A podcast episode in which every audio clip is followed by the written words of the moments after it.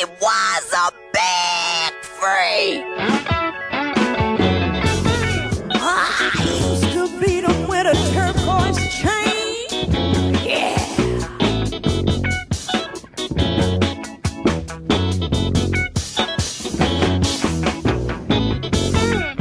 When I was his woman, I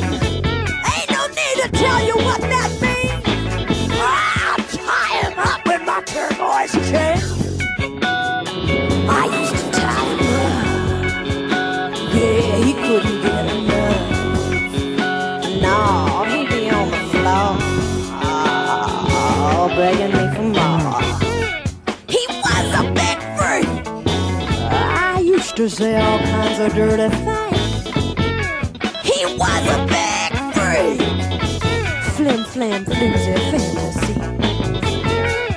He was a big freak. Kept his mind entertained all the time. I get him off with my turquoise chain. I used to whip him. I used to beat him. Oh, he used to dig it. Yeah, he used to really dig it.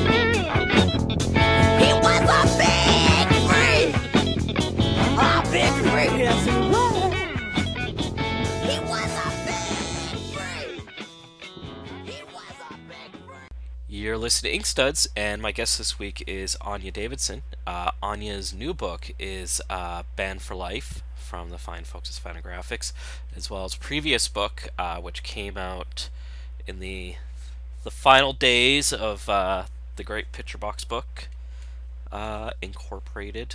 I think that was like within the last six months of that, wasn't it? Or Uh huh. can't remember. It's been a while, as well as a new book which will be out uh, before this interview is posted, but after we do the interview uh, from the fine folks at Retrofit uh, Lovers in the Garden. Uh, thanks for joining me today, Anya. Great to be here, Robin. As well, we should mention we have Anya's dog in the background who may say hello. What's your dog's name? June, Junebug. Junebug. It's a good southern name, isn't it? Yeah, she was she was not named by me. She was um, kind of handed down um, from other members of the Chicago underground music community. So I, I can't uh, take credit for that. But she she is um, she she looks like a June bug. She's kind of stocky and um, she's like a Rottweiler German Shepherd mix. She's she's got a lot of character. Oh, nice. Probably a very beautiful dog. Yeah, Uh, beautiful and dangerous, just like I I like them.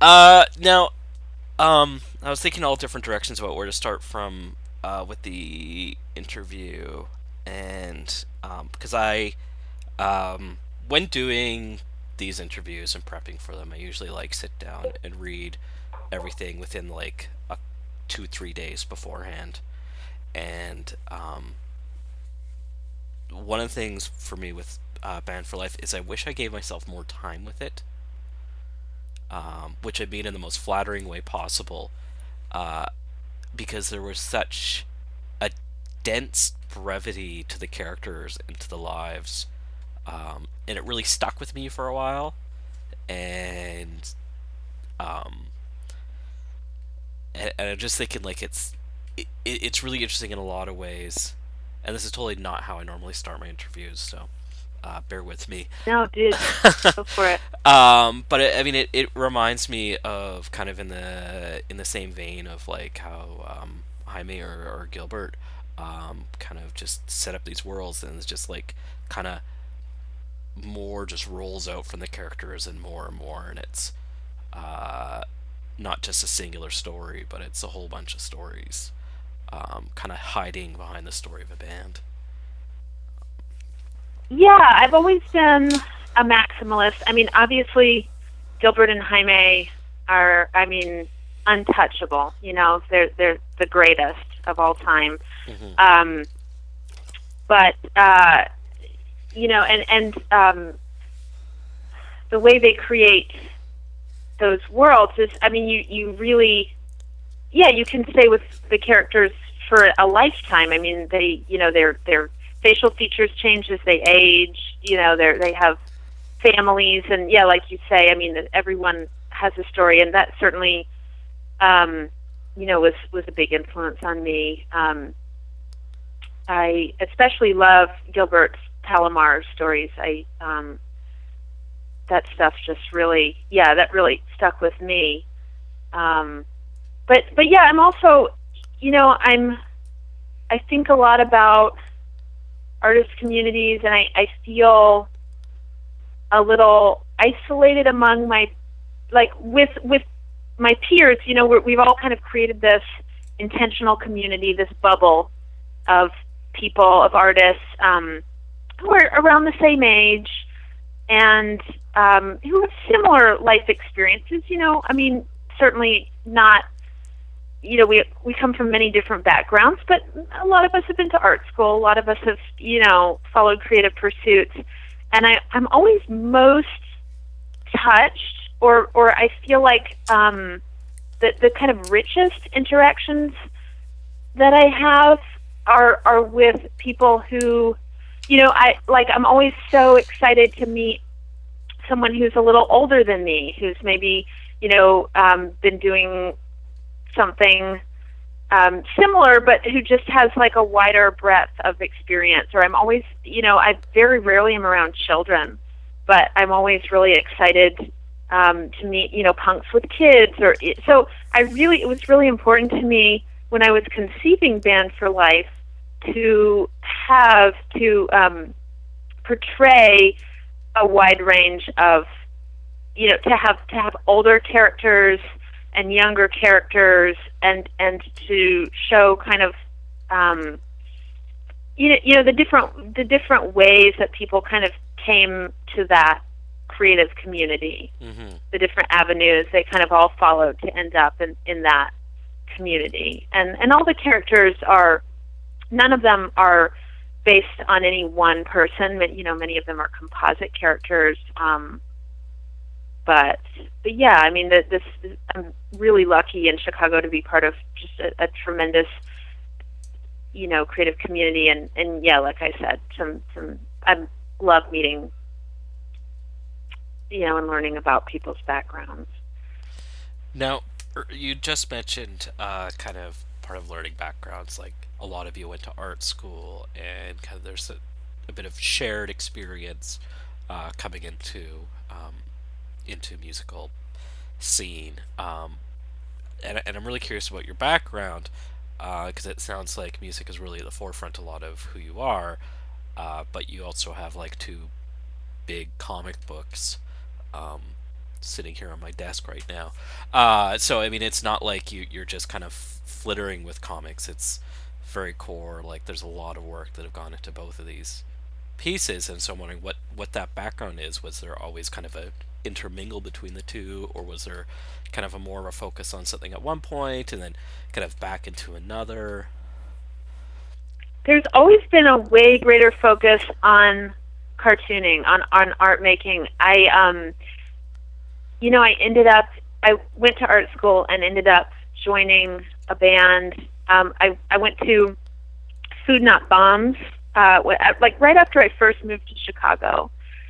Um and I yeah I wanted to do some you know community stuff. Um, and so I found uh, I found a group of people who were doing food not bombs. And so we were cooking and serving food at this little house on the DePaul University campus. And um, I met my bandmates my my future bandmates that way. So it, it I kind of fell into being in a band. Like I, you know, they they are Coughs was the the first band that I was in, kind of the most formative band, and um, yeah, they were playing and they wanted a singer, and so I went and tried out, and um, so I, I ended up. It, it was just by by chance that I ended up very much by chance that I ended up in that band. I mean, I'd always loved funk music. I'd always wanted to be in a band. I had guitar lessons since I was a young teenager. Uh, I never thought that I could be in a band. I think like kind of the running theme of me as an artist and a musician is like what can you do with like very little technical skill and just like a fucking massive amount of desire. Yeah. so um so that's that's like the engine that drives cartooning and music making for me is like like just just like an outsized amount of love and and passion for the form and a constant butting up against my limitations and a frustration with my limitations um, you know i'm i'm in a band right now with uh, Conor Stechschulte, who's an amazing cartoonist, mm-hmm. um, and uh, Chris Day, who's who's just an incredible illustrator and poster artist. Um, and they're way better musicians than I am, and that's great. And you know, I'm playing guitar in this new band, and um, it's a huge catharsis for me. I definitely feel an uh, an emptiness in my life when I'm not making music. But I, yeah, I mean, I I'm fucking even if you can imagine, I'm a way like a worse tech- guitarist technically than I am drafts person, mm-hmm. and that's saying a lot. You know, like I, I'm I'm a cave woman.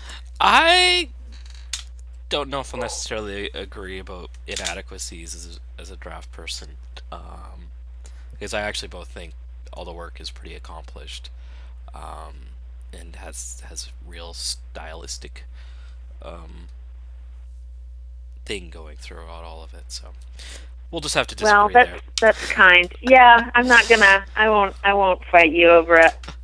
Uh, one of the things I was thinking about because I mean, in the book you have the one guy who had never played guitar, um, and, and, you're talking about how you come from not learning anything.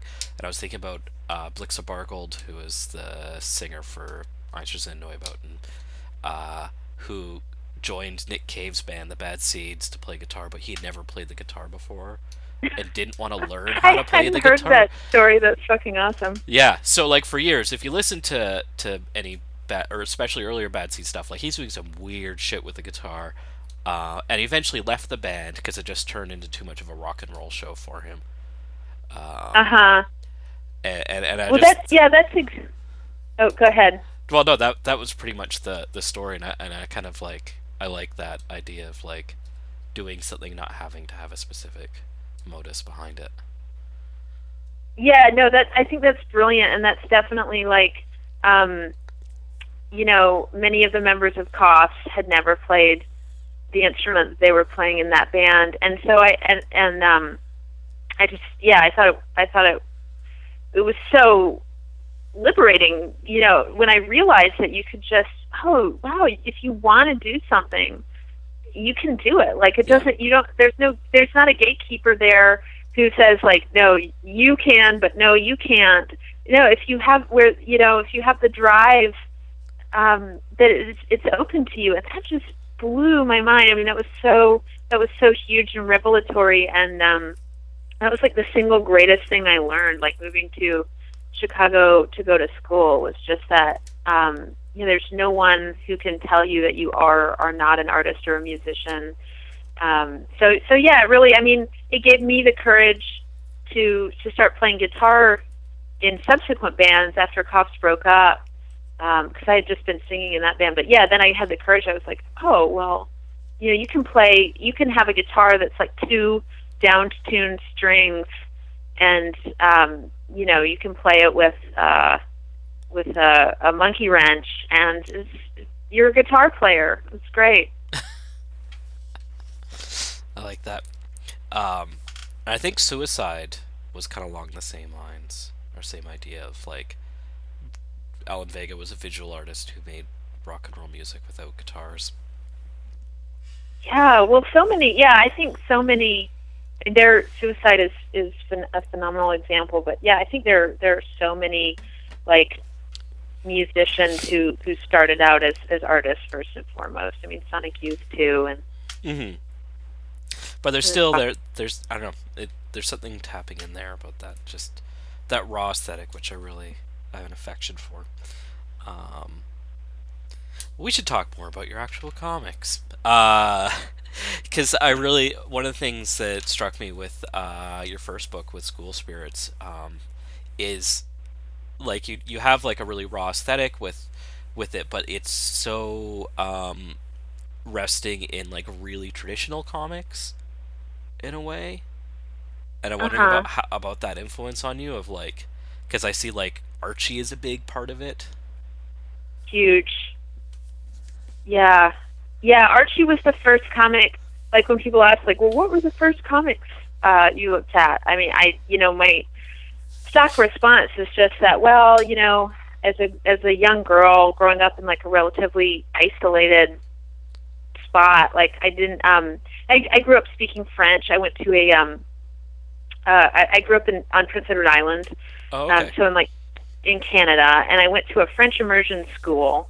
So in our library, there was definitely there was um, a lot of Tintin, and I and that was huge. That was like um, probably the very first comics I ever read, and and followed by Archie because you could buy those in the um, checkout line at the supermarket. So and Gary Larson. I used to. I always forget. I'm so bummed because um, I always forget to mention what a what a huge, huge influence uh, Gary Larson was. I read all those Far Side, you know, collections a million times. Um, and uh, so, yeah, th- those were like that. That was sort of what I knew comics to be mm-hmm. for for a very long time. And um, then once I met Dan Nadel, you know, I I read his Art Out of Time book, and you know, fell in love with artists like Boody Rogers, like weirder, more obscure stuff. Um, you know, from like the turn of the century onwards. Um, I really made I really made it a project to kind of learn a little bit about the history of cartooning because I, I came at it late and so I, I really wanted to like like the first I had kind of like a religious experience at um I drove to Milwaukee to the art cent- uh, to the museum there to see the Masters of American Comics exhibit. Did you ever see that? I never saw it, but I know of it. That's the one with like Panter and Kirby and Caniff. Segar. Yeah. Yeah. The big yeah. guys. Um, mhm. Totally and um, I saw that, and I was like, "Whoa!" The way these dudes draw, like the the early kind of like newspaper artists, they really like it, it really to me I realized that it was all about like like they were or, or and also Herriman, you know, like forms moving through space. I mean, obviously, duh, but like Yeah. the way they were able to cartoon the human figure to it was like like those early newspaper artists like these it was like three these three dimensional forms it was so satisfying like those almost like sculptural figures and just like kind of bouncing like these rubbery figures kind of bouncing around i love jack cole too you know i just like there's something to me that's so it's it's just so awe-inspiring the way that like a great cartoonist can manipulate uh, the human form. So I, I or or you know these these like these funny characters. But so I, I saw that show, and that was the first time that I I remember really thinking like, oh man, I don't care if I'm terrible at this. I want to spend the rest of my life do trying to to do this. Yeah. So what was after seeing that what kind of stuff were you producing at that point? Because I know you'd done mini comics. I don't have uh, I can't find them. I have some somewhere, but my stuff is a mess. Um, Yeah, no, I, I I've done a million of them, and they're and, and a lot of them are really bad, you know. But I was I was doing them for like ten years, and so I always kind of chuckle a little bit when people are like, you know, new cartoonist Anya Davidson. I'm like, I might be new to you, but I was making like twenty page zines at Kinko's for you know a dozen years. yeah. Um, but um, and and I think you know that's something that I think a lot of younger people need to know because I think it's really like you know when when people start publishing, you think, oh, that's the first comics they made, and and it you, you, you know you don't get a true sense of like how much work hmm um, artists put in, bef- in before they they ever get published. Because a lot of those zines are just lost to history, you know. Um, I don't remember what I was talking about. Uh, what kind? What what what kind of stories were they? I mean, uh, Oh, what kind of story? Well, the very first one I did um, was called Sad Sack, and I didn't realize there was a sad. Uh, I didn't know about Sad Sack and the Sarge at that point. I love it. and um, it was it was a collection of stories. Um, I had had like uh, I had had a really bad summer. It was like I think my sophomore year of college, maybe my junior year, and I was um, I got obsessed with the idea that maybe I was pregnant, even though there was like no possible way that that, that could have could have been the case. And I was like, I was just kind of like, yeah, I mean, not not doing so hot, like psychologically.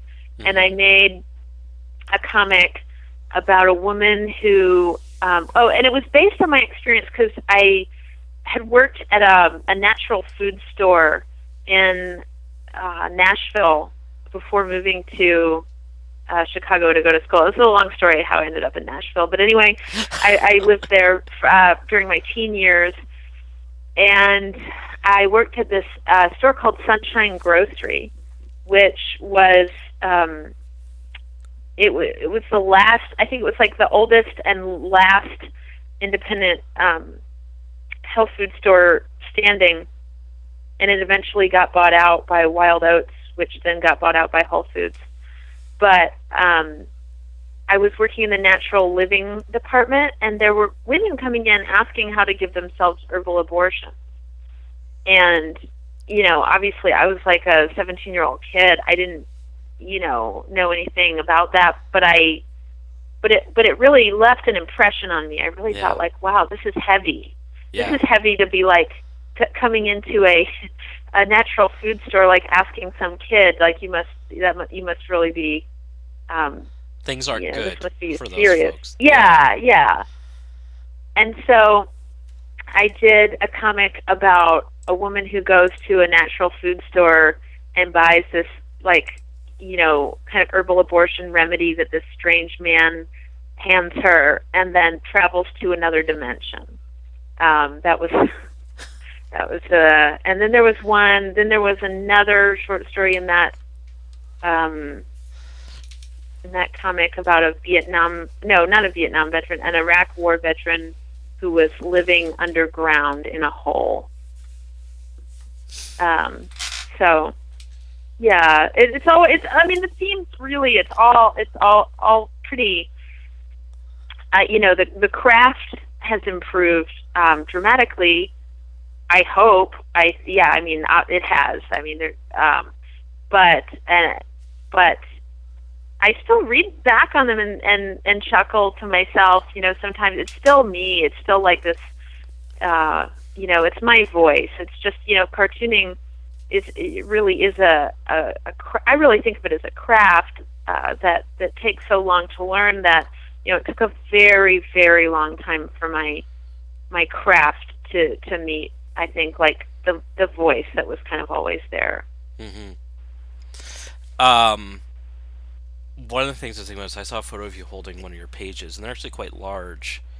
Um, and I think about like how seeing that Masters um, show kind of possibly affect you draft wise, and as far as like, okay, this is the object that I have to make at the end of the day.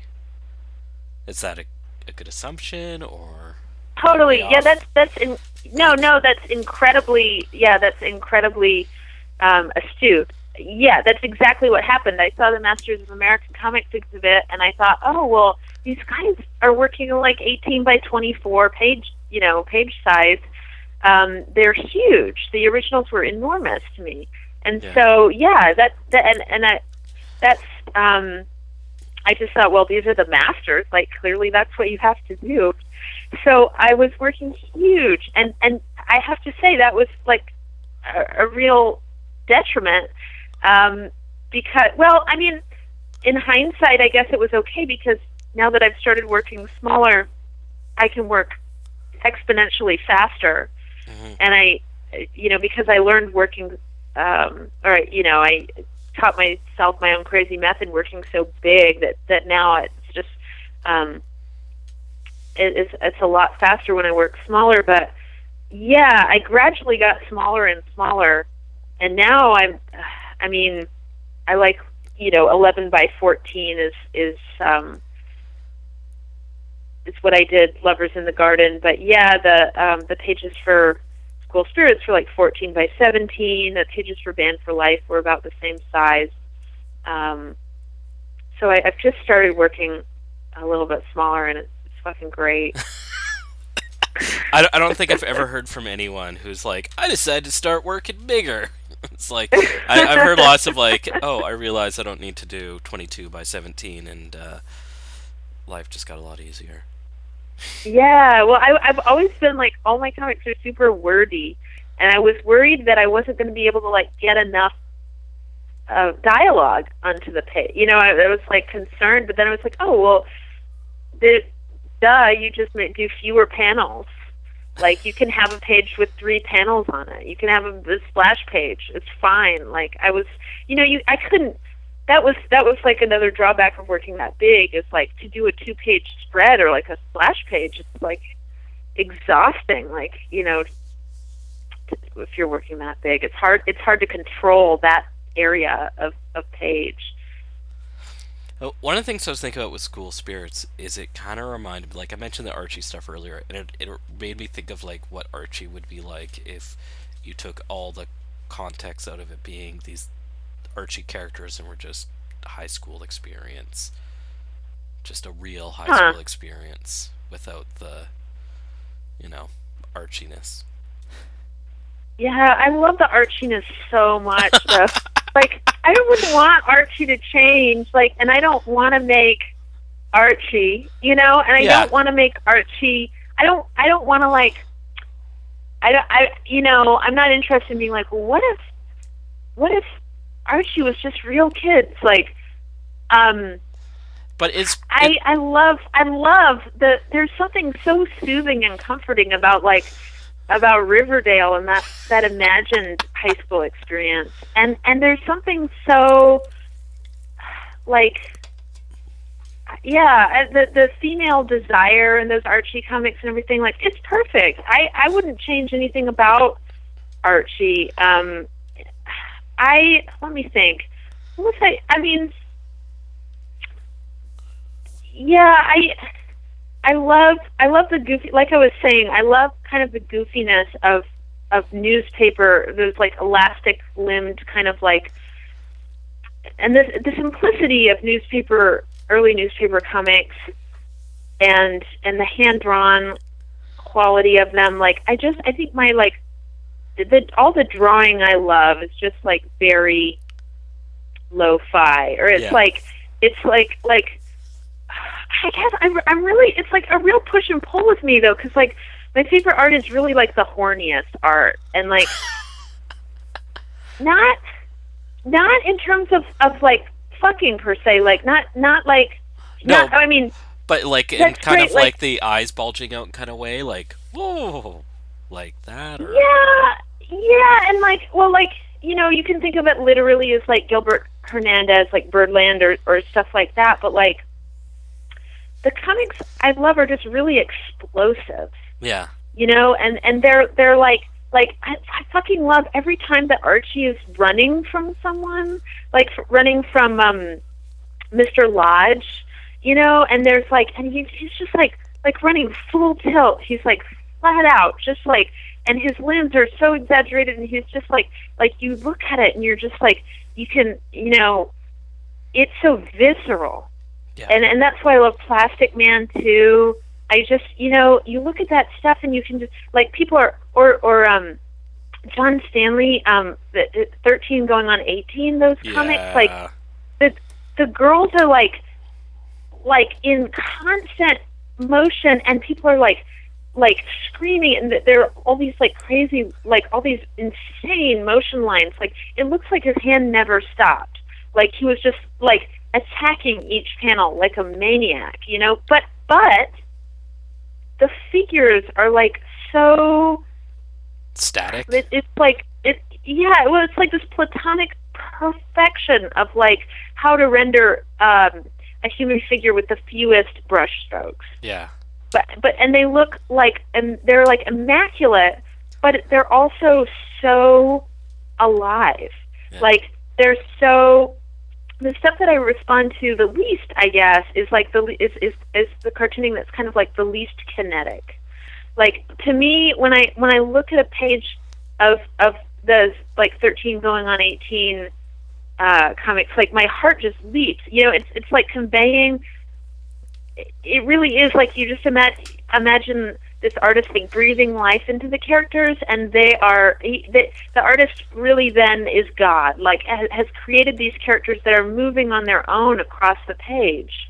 Um, that that is like so that kind of um, like yeah that that so I don't know I don't know what I'm saying. I guess I'm saying like yeah I just like Dan DeCarlo did. You know I've always wanted to like I've aspired er, and John Stanley like I've aspired to draw the figure um, simply and and quickly but but and well but have the figure in kind of like in in in flux always in in in motion in in like fate you know or if there's a close up to have like like the like facial expressions to kind of get all that down and I'm like you know I'm so far away from that and I always think like oh god I like I just went to the print shop today and across the hall from from the print shop where I, I do um my screen printing and uh, where my friend does Riso printing, uh, there's this funny like traditional kind of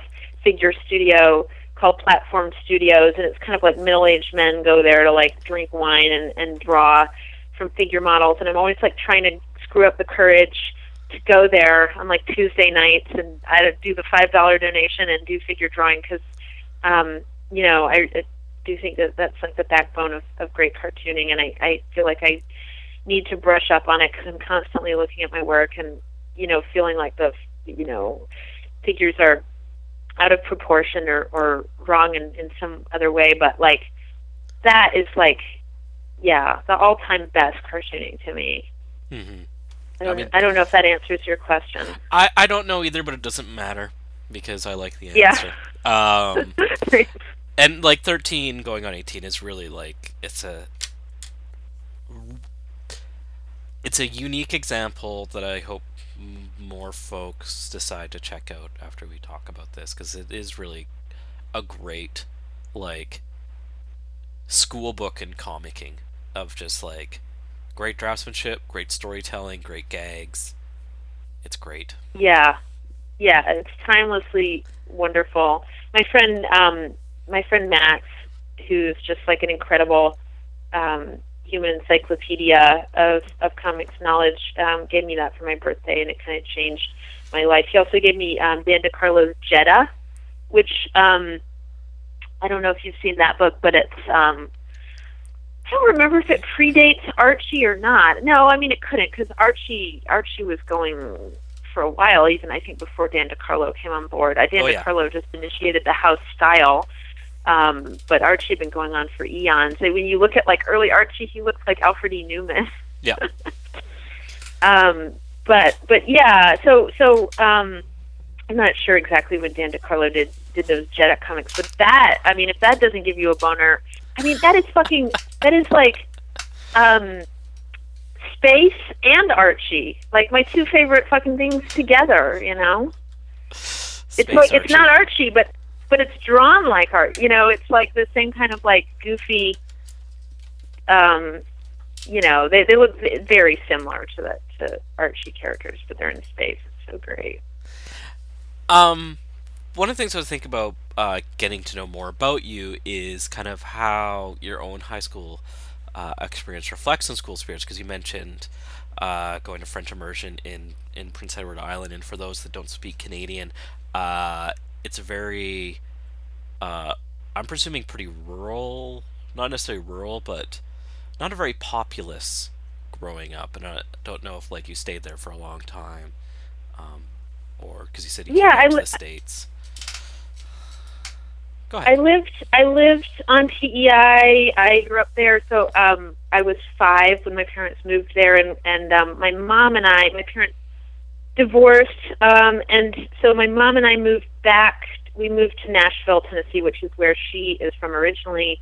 When I was fourteen, so yeah, I had a tremendous culture shock, and but although like I, you know, PEI doesn't get a lot of credit, but although it's very rural, like made it over from the mainland. Like, you know, all the kids in all all the kids in middle school were into Nirvana and stuff. You know, it Mhm. wasn't like and skateboarding, and you know, it wasn't like nobody had. You know, people watched MTV. I mean, I I didn't have cable, but um, people I knew did. Like people people knew what was what was going on, and like. Um, in the world, it wasn't. It wasn't like we were on like a an iceberg. It wasn't like um, you're in Labrador. Sorry. I don't It's- know. it's yeah, Canadian. this is a Canadian Newfie joke. Yeah. Um, I'm, lo- I'm going to lose government funding for that one. um, no, yeah. I mean, we. So, um, but yeah, I was like, you know, I mean, I was just a weird fucking kid. Like, I was just weird. Like, I, I don't know. I I wasn't gonna fit in anywhere, so it didn't really matter where I was. Um, hmm I so but yeah, I had like close friends. I had one very dear friend who who kind of got into grunge around the same time as me, and um, and so you know we we listened to we bought punk records and we would just order stuff sight unseen off of the back of like punk zines from American distros and stuff. We would order seven inches and stuff, and there was a little there was um, this art space. That's you know that's the thing about Canada. You know, government there is government funding for the arts, unlike in the states. So there was like a little art space there that had um, punk shows after hours, and uh, it was very close knit and weird community because it was you know just born out of necessity, and it was very uh, very very small and. Um, you know, the so the people who were involved were really, you know, Yeah. serious about it, and um, when I moved to the states, yeah, I had a big culture shock and um, couldn't really, you know, recalibrate. Like, couldn't really.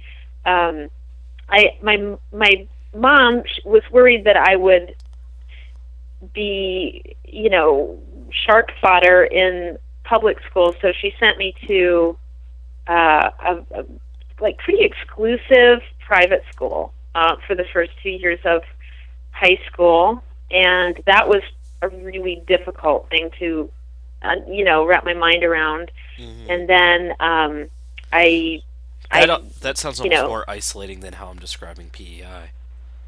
yeah.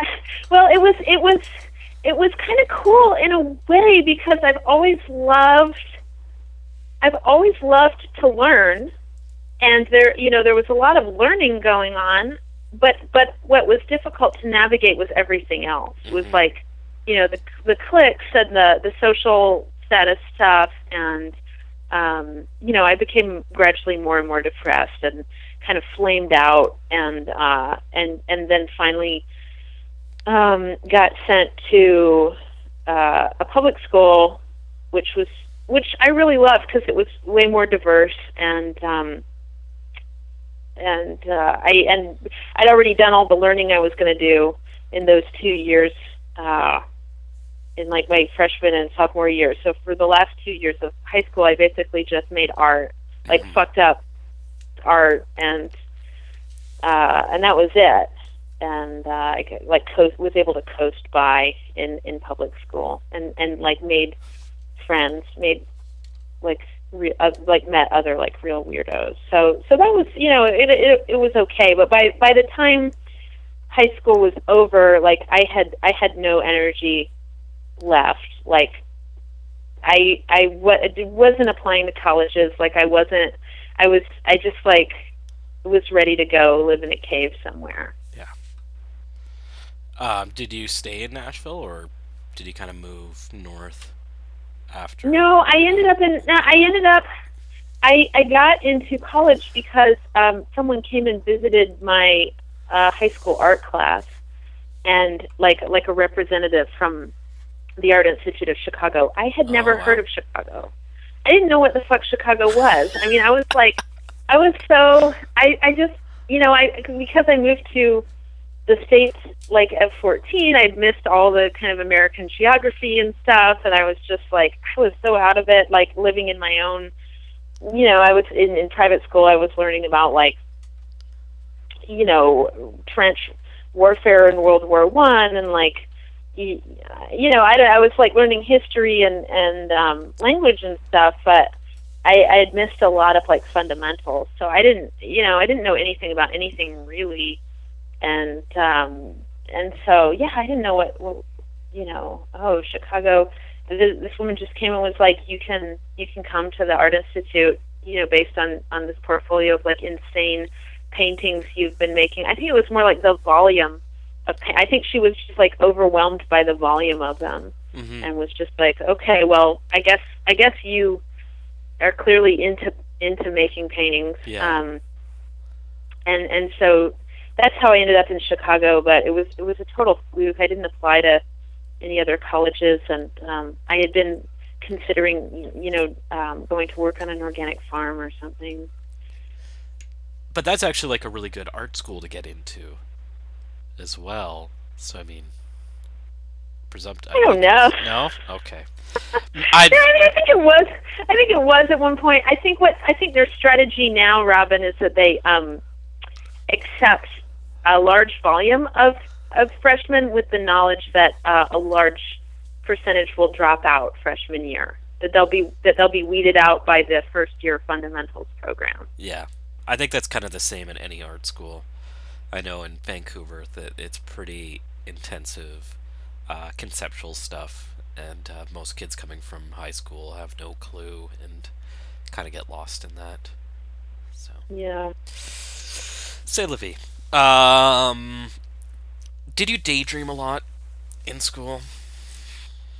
Um, I slept a lot in school. I was like on so many antipsychotics and antidepressants. I was just like, like, um, like asleep on or under my desk um, for like most of uh, junior and senior year. Um, and I had like I did. I mean, I had. I, I don't want to like make more of it than it was, but I did have kind of like a like a psychotic break. You know, I did have like, and I think it was precipitated by extreme depression and i and i have not in my like later adult life i've i've um you know not had those kind of issues but it was like a really I had a really severe I was hospitalized. I was um and I and I really like um school spirits was really kind of a way to yeah, to communicate the the yeah, I mean I was just I didn't I had a longing uh I definitely had a longing to be elsewhere. Mhm. Um I've kind of always wanted to to to make work about specifically about my hospitalization because um, there were some really funny there were like some really funny weird incidents and I, I would be like I think it would I think I, I just I've never been able to make like pure biographical work and I and I'm I, I know I'll figure it out at some point but um yeah just just like just communicate a way to communicate the longing of like wanting to like just like punch your way out of this reality Yeah. Like I know there's a, that like a lot of silicon tech gurus are uh, well I I don't know. I don't um I've just seen stuff on the internet. I haven't read too deeply into it but I've heard that you know some Silicon Valley tech gurus are trying to figure out like how to bust us out of the matrix um and paying a lot of their like personal spending spending their personal fortunes to try to you know that to try to like break us out of the simulation that we're in, um, which I think is is ludicrous and it's sad. Um, But kind of amazing too. but- well, yeah, I mean, I just think it's it's I I just think it's incredibly um, narcissistic to think that we're like somebody's um, like playthings. Mhm. I, I just think that you know like i think the idea that we are that that like some one or, or some intelligence has put us in this box to play with is just so it's like like I don't I mean no we put ourselves in this box and it's called like late stage capitalism. Like if you're unhappy um you know there's there's there are so many ways that that our world could be better blaming it on a on a an outside entity you know is just so silly Mhm. And even when you talk about capitalism, I mean, these are the, the the means of production right now. Is the is the tech industry. That's yeah That's kind of the overarching. Okay, we're going all Marxist now. I'm sorry. no, no, it's fine. No, I, I yeah, this is stuff I I think about. You know, I still I still want to punch my way out of out of reality, but you know, I um yeah, I I, I think I also uh, I think the way to do that is by sitting is by is by changing your own reality, and that's that's like you know I think what artists are trying to do. I don't want to say like. I'm trying to find the right word that, that makes me think of like how your your your work is working for yourself, and I don't want to say catharsis because I don't think it's a catharsis as much as something else, and I don't know how to describe that. My brain's not working right, but it's something in Yeah, there I don't know. that's making me think of something. But it's definitely not catharsis because I don't think it's like I need to get this out as a passion. Like, you know what I'm saying? Am I making sense? Yeah, I think so. I mean, I definitely I think of it as purgative in a way. Like I definitely it's like it's it's kind of like like making the work is just another function that that like until my thoughts have gone have been like channeled through that um, avenue hmm th- they haven't really fully been thought or something. Like it's just it's like part of the thought macerating process that I have. Like I can't can't really understand certain concepts until I've worked them out on paper. I can't really can't really um, let go of certain painful incidents or or certain yeah certain thoughts until they've been kind of like chewed chewed up and digested in this other stomach that's that is cartoony. like a cow. I have I have yeah. the intellectual stomach. uh-huh. Um. So it, it it sounds to me like your work is very experiential. Um, it, it it's informed by your daily life. Yeah. Yeah, that's accurate. I mean, and I, I, um, you know, with Lovers in the Garden, I wanted to do a story that was not at all based on my personal experience in any way, shape, or form, but the dialogue and the, you know, who the characters are is still always informed by by experience. Mm-hmm. and I have a hard time, like, I have a, I, you know, I don't want to speak, I don't want to, like, try, I don't want to speak for people's experiences that I haven't had. I mean, if you're a fiction writer, you have to have, make people have experiences that you haven't had, and that can get a little dicey because, you know, um, for instance, like, there's a prison moment in Band for Life, and I've never been to prison, and, you know, I was talking to Dan Nadel about that, and he was, you know, I, I th- those are kind of like, you know, I, I try to use my judgment with with those kinds of experiences that I haven't had. Uh, I try to um, handle them in a in a way that is is responsible. I guess I don't know. What's your worry in a situation like that? Um, I I mean I, I there are certain I I just you know there there And I know this I, is. I, like. Oh, go ahead. I would say I know this is like an obvious, possibly an obvious thing for a lot of folks, but I also think like some folks may not get that, and so why, why is that a concern? Yeah, does that help? Yeah, well, it it's important for me to like. I want my work to be inclusive, and I want it to. I want it. I I want it to be like. I don't like. I don't want to shy away from including characters or experiences that I, you know, that are that are not from my, um, like purview. That that like. You know, I, I want to make sure that the work reflects the world that I live in, and not just me personally. Mm-hmm. I, I want it to reflect the wider world and it, it yeah, it's going to be through through my lens, but I don't want to. D- d- um, I don't want to demean anyone else's experiences. Demean is not the right word. I don't want to like. Um, Make light. I, I, I, yeah, yeah. I like. I want. I want the work to be funny, and I want it to be. Um, you know, and I don't.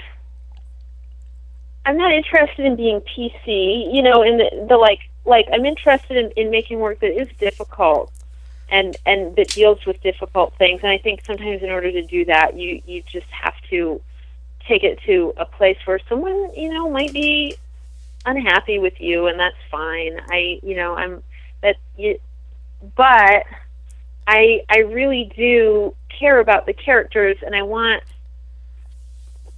I don't want to make light of their experiences or trivialize anyone else's experiences. I my work is um, it's just like about yeah, it's it's it's not about um, it is it is somewhat about satire, but it's definitely not about parody or or like um, yeah, I don't know.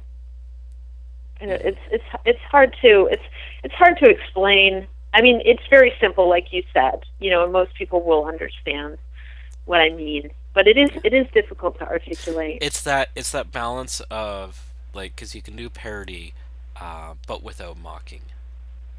I think. Yeah, like everyone is. uh, You know, like if um, yeah, I want to laugh with the characters, um, and I and I yeah, I, I just I yeah, I want the characters to to have have their own personhood and and I definitely like will make decisions based on like oh I don't think that you know I just don't see the character doing X Y or Z because I I know who they are now. I've like spent some time thinking about who they are and I just don't see them saying or doing something even if it would be funny. Like even if in that moment like oh it'd be so funny if this character was like you know sayonara bro or something which I would not ever have any of my characters say but um you know but I'll be like I'll be like, oh no, um, you know, this character, uh, you know, um, Stanley the Rat, who is also not not a character of mine, um, would never say "Sayonara, bro" because he's kind of a book, the bookish one who, um, you know, would maybe use a literary reference or something. That is a horrendous example, but um, yeah, I, I mean, I just, I, uh, I just want to know who the characters are and, and how they would or wouldn't act. And and and even you know and they are living in in in the world like in this world even though it's like very cartoon cartoonized um it's it is it is our world. Yeah. Well let's talk about the cartooniness to Band for Life um because i mean your other books um deal with with people with you know not anthropomized uh, kind of monster characters were Band for Life. Uh, it's a very like weird set now, but in a I I don't know how to describe the characters. I mean, they're purple skin dudes. There's the pink dude with the horn on his head, three-eyed music critic who's green. Um, kind of like an insect He's face. definitely based on a real person. an unfavorable person, uh, we can Yep. say with that then. Um, but it, yeah, this world, like, uh, what was the attraction for you in uh, kind of going into these uh, kind of ridiculous looking characters? Well, you know, the the strip it was a weekly strip and I kind of wanted it to be like a Saturday morning cartoon. You know, I um loved Heathcliff as a kid. I really liked kind of like ensemble cast comedy. Um and so yeah, I and I love B movies and um and I and I also love I don't remember the name of the comic, which is really embarrassing. It was like I think it was one of Mat Brinkman's in um in Kramers, and it was about like this like, character who that their their job was like milking these udders. Do you remember that one? No, It was like a monster. It was I like this monster in this creature. Yeah, it was like this monster creature whose job is milking these udders, and I was like, that is fucking hilarious because this comic is just about someone's shitty job, um, but it's way funnier to me that like the shitty job is so shitty, like it's um, and so so yeah, like uh, that the these people are weirdos, and I was like, I, I'll just have their their like character design um, reflect that to kind of like the the furthest degree. And I, and I think like kind of deadpan comedy. Like I think there's one there's one point where uh, one of the characters is saying about Christoph, the the three eyed green monster music critic. Um, don't let his good looks fool you. He's kind of a loser. And I, I thought like those kinds of jokes were Mhm. just like very deadpan, kind of like you know, where where the reader knows that the characters are people, but they're visualized as monsters. Like to me, that was that kind of made me chuckle. Yeah. And since I'm my only barometer of what's funny, uh, it got in the book. Um, now the this book uh, was this your first using markers, or had you done that for other work? No, I'd never done it before. Um, I'm still, you know, always learning how to draw, and um, I wanted to color it quickly because I, you know, once again, it was a weekly comic. It needed to go up every Friday, so I was just like, well, I hate. I, I I love the way certain stuff look like. You know, certain people who know how to color things digitally well are great. Um, a lot of people can't. But the people, you know, you can't. It, I, it's not that I'm like anti-digital coloring at all. I mean, some people can do amazing things with it. I just don't enjoy doing it. Like I don't enjoy the process of doing it. I I will do it often, but I I'm just like I was like, well, since I'm going to be working on this for a while, and since it it needs to be done quickly, uh, I I know that I can do the coloring more quickly with markers and it looked good on a computer screen. You know, it was going up on the on on a blog. So it's like, okay, well, it, you know, the the kind of like bright light of the computer screen kind of lights up these marker colors, and um, you know, it looked it looked fun, mm-hmm. and uh, so yeah, that was that was, and I, I made the you know decision very quickly. That's like the other funny thing about cartooning, like you make one split second decision and then you just have to stick with it for 250 pages. Did you think the book would be that long when you started on it? Yeah, yeah, because I'm really fucking stubborn and I'm really like I'm really competitive. And um, Lane, uh, my partner, had just done a book that was 250 pages, and I was like, I was like, that's the high watermark, 250 pages. I want to try to do that too. But you're gonna um, do it in color. Yeah.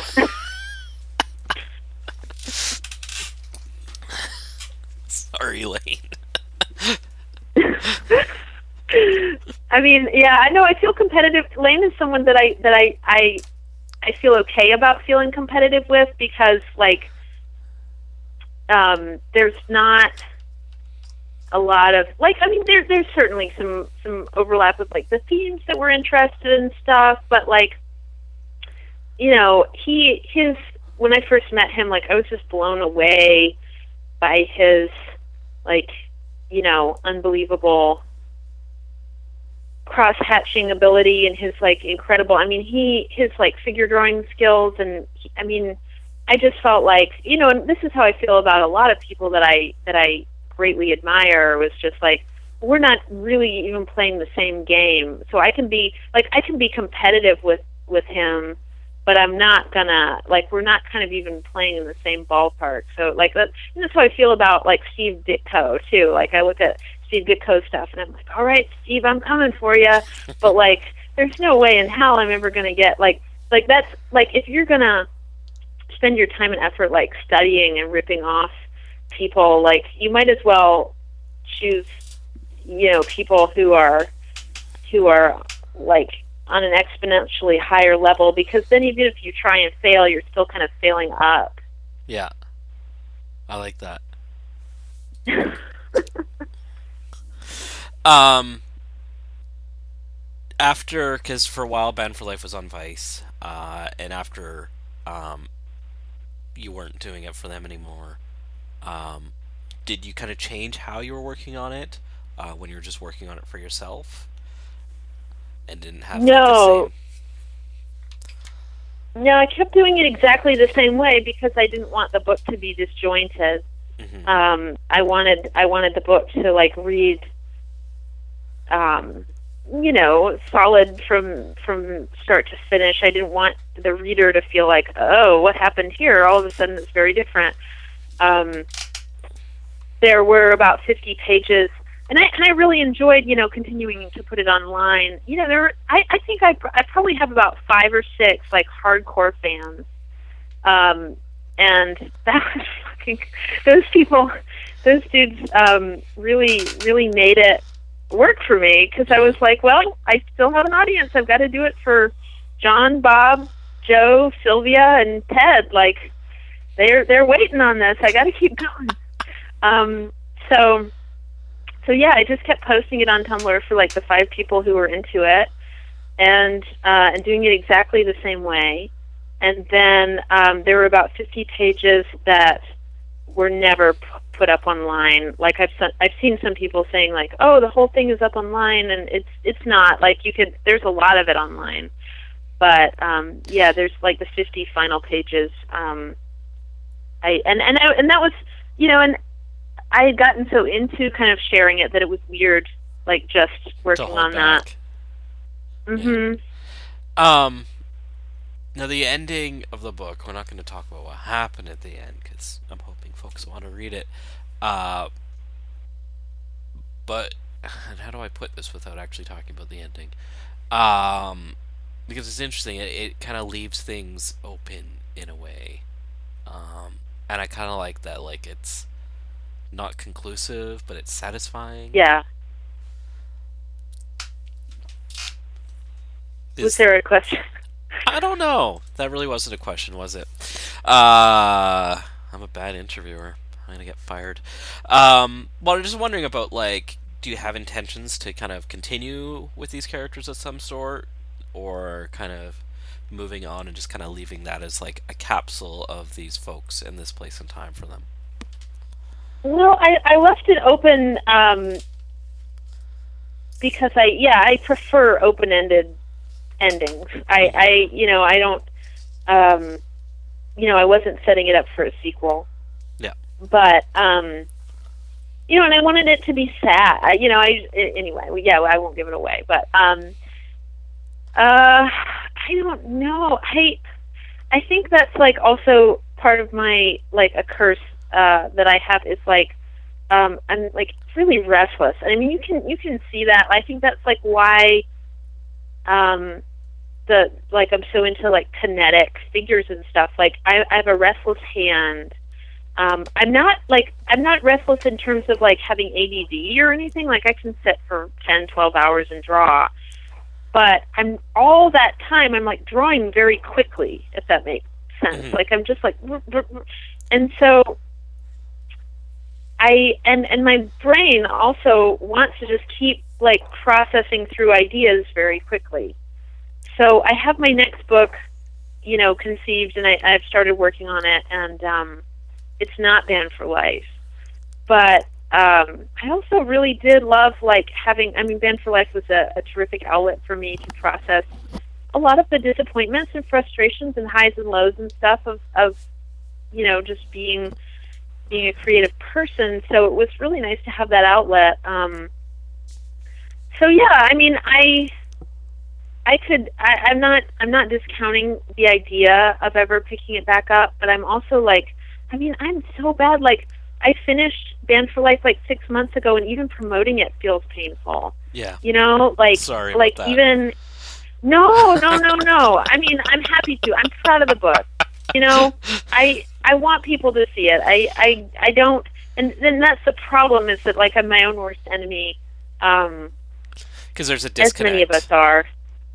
There's yeah, there's a disconnect now. Like it, like I I finished it, and and now like my brain is like a million other places, and I could definitely see myself coming back to it. But like once I finish something, usually I kind of have to like set it alight and push it out onto the river, um, and just let it like like drift away from me um, before I can and, and like really come to terms with it. So like I could definitely see myself picking Band for Life up again in like nine months or a year or something, like rereading it and and being like, oh man, yeah, I'm I'm ready now. I'm I'm ready to like um, start the next chapter or something. But um, but I yeah, I really have to have some space from it, and that's why it is kind of like yeah, I'm so, uh, like that's why I'm just like, hey guys, I've got this new book, like this book that I made that came out like a few months after Band for Life. Like, look at this now, and it's like, no, it, Band for Life is like I, I I need to give it I need to give it its due. Like I'm Yeah. psyched about it. I I like it. I I want people to read it, but I'm yeah I'm We should mention the other book, uh, Lovers in the Garden, um, which is totally in a completely other dire- direction from your other work. Like, it's interesting how you just kind of focused on like a micro relationship just for people and kind of what happens in a day. Um, that's not a good description, but no that that that makes sense. That's what it is. Yeah. Yeah, I mean, I'm all over the place. Like, I just did a zine that's set in Edwardian England. My next book was set in like. I wish I could just have two characters, like, like Sam and and Tim. And like, oh, Anya Davidson, she's the person who draws the Sam and Tim comic, and everyone, you know, would know what the fuck I did, and like, I could like just keep doing it forever. Um, I I would like pray sometimes for like the the quietness of mind to just like like hone in on one thing and do it for a very long time. Um, but that I just have, have been unable to. I think partly because I am like trying to force myself to learn new things and to like grow and get better and so like I'm always I think like it's a little bit lack of confidence. It's a little bit like legitimate desire to become better at the craft. Um, it's a little bit like I am a person who's fascinated. Like my mom is the same way. Like my mom's a substance abuse counselor, but she wrote a book about the history of quilt making on Prince Edward Island. Um, Wow. she is a she is obsessed with Paleolithic tools and has been collecting like and researching like Paleolithic man. I mean, you know, like we're both people who just like kind of are into are like fascinated um, by everything and can't quite like keep our minds quiet. And and the people I love are are similar. Like the people the people I I am really drawn to are people who just want to tell you about like um, you know cliff dwelling birds and um, you know the history of Saskatoon and um, you know millenary traditions and Javanese culture. Like I, I don't know. I, I'm just yeah. I, I um and I and, and maybe you know and I, I'm because I kind of like didn't have gr- like I didn't go to grad school. I never was kind of like I never had to kind of like write a thesis or like decide like okay well this is the thing hmm that you know like I I yeah maybe maybe that's part of the reason but I I'm just like so fascinated by all this different stuff and it's hard to to figure out like what what's the, what's my thing You don't need to write a thesis if you've done a 250 page comic book. are you sure Uh, I'm gonna say that. Yeah, I, I, I may not be uh, academically accurate, but I'm, I'm gonna go with that. Okay, well, that's good to know because, man, I've been contemplating grad school for the past dozen years. Is there a reason? Like, do you want to teach, or is there something you want to get more out of your work, or? yeah, I mean, I I think it's just like, I, I I think it's like like a worry that like, oh, what if I have this untapped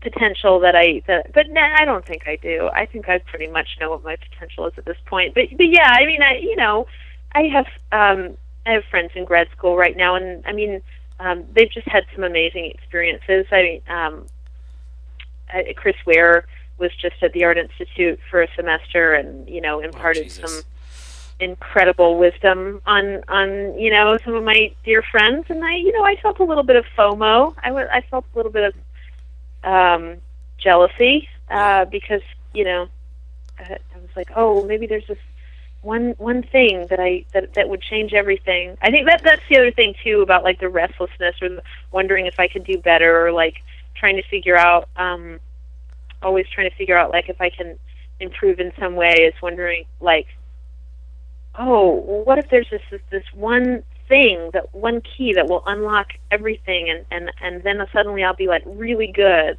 And and there isn't. Like that's garbage. But that that is just like um a function of my my like like anxiety and and like yeah. Well, I don't know when Band for Life came out because I'm really bad at paying attention, but I think like it is a really complex, complete work, and I think uh, I hope folks jump into it and kind of explore it because I think there's a lot you're doing there, um, which lays a lot of framework for a cartooning career. That makes sense. oh thanks man yeah. that no. means a lot to me Yeah, no, I really liked it. Like, um, like I said, I wish I spent more time. I had more time to kind of spend with it, um, because like when I'm preparing for these things, and I haven't exactly had a luxury of time of late. Um, yeah, so it's good. Um, I feel like that's a good spot to end on.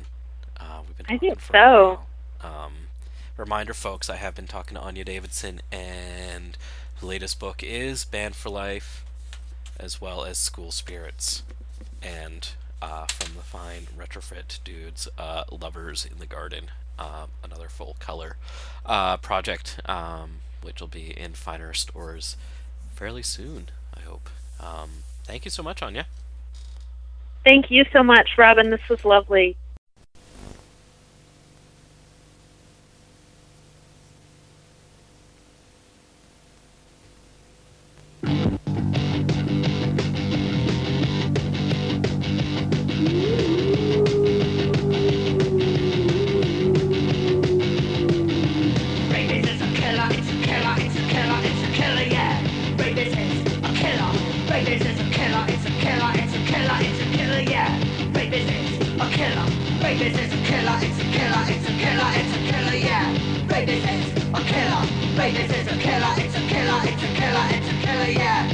this is a killer.